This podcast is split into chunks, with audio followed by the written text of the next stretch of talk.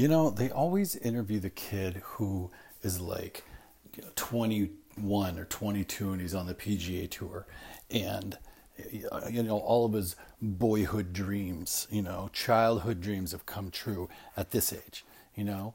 It's different than waiting and toiling your entire friggin' career. But the funny thing is is like he doesn't know shit. Like the kids, like they're like, "Hey, how does it feel?" You know, he's like 19, right? He like wins the Masters or whatever. Tiger Woods, however old he is, wins the Masters like his second try, crushes it. And they're like, you know, how does it feel? He's like, ah, you know, he's just born talented with, you know, he's yeah, it's hard work. Everybody tells you talent, blah blah blah. When these kids are doing this stuff at 19, you know, they didn't put, they put some time in as kids, but give me a break. They're naturals.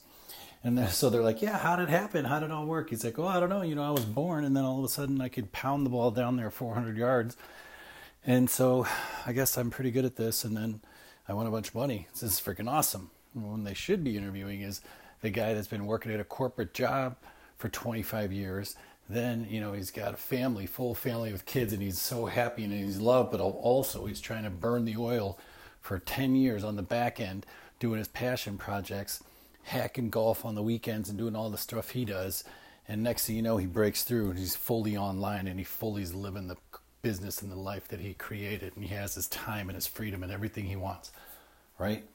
That's the guy that they need to fucking talk to. Those are the people that need to share their story. Those are the people that figured something out.